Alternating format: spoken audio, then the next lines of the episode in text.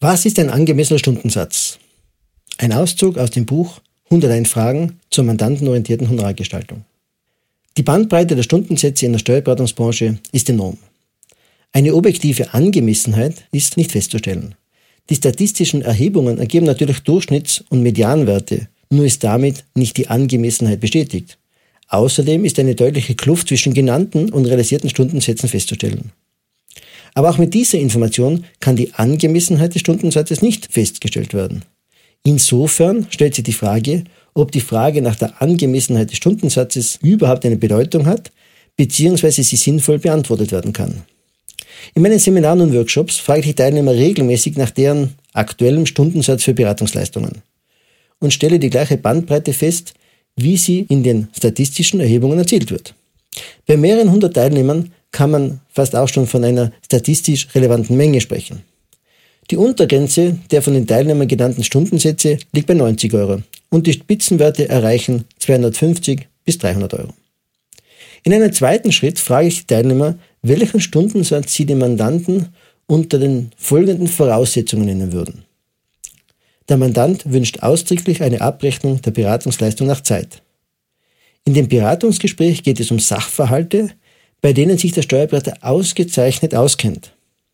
Der Mandant erhält durch das Beratungsgespräch das gebündelte Wissen, die gesamte bisherige Erfahrung und den Zugang zum Netzwerk des Steuerberaters.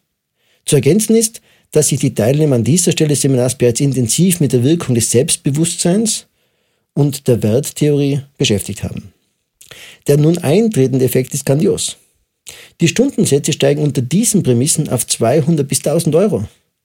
Einzelne Steuerberater nennen sogar Stundensätze über 1000 Euro. Allein die Änderung der Perspektive sorgte für ein Vielfaches des bisherigen Stundensatzes.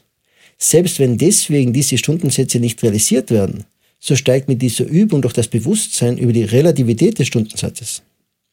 Um die Gedanken auf die Spitze zu treiben, ersuche ich die Teilnehmer, jenen Stundensatz zu nennen, den sie als unmoralisch betrachten, wo also die Grenze liegt, bei der sie sich selbst nicht mehr in die Augen blicken können.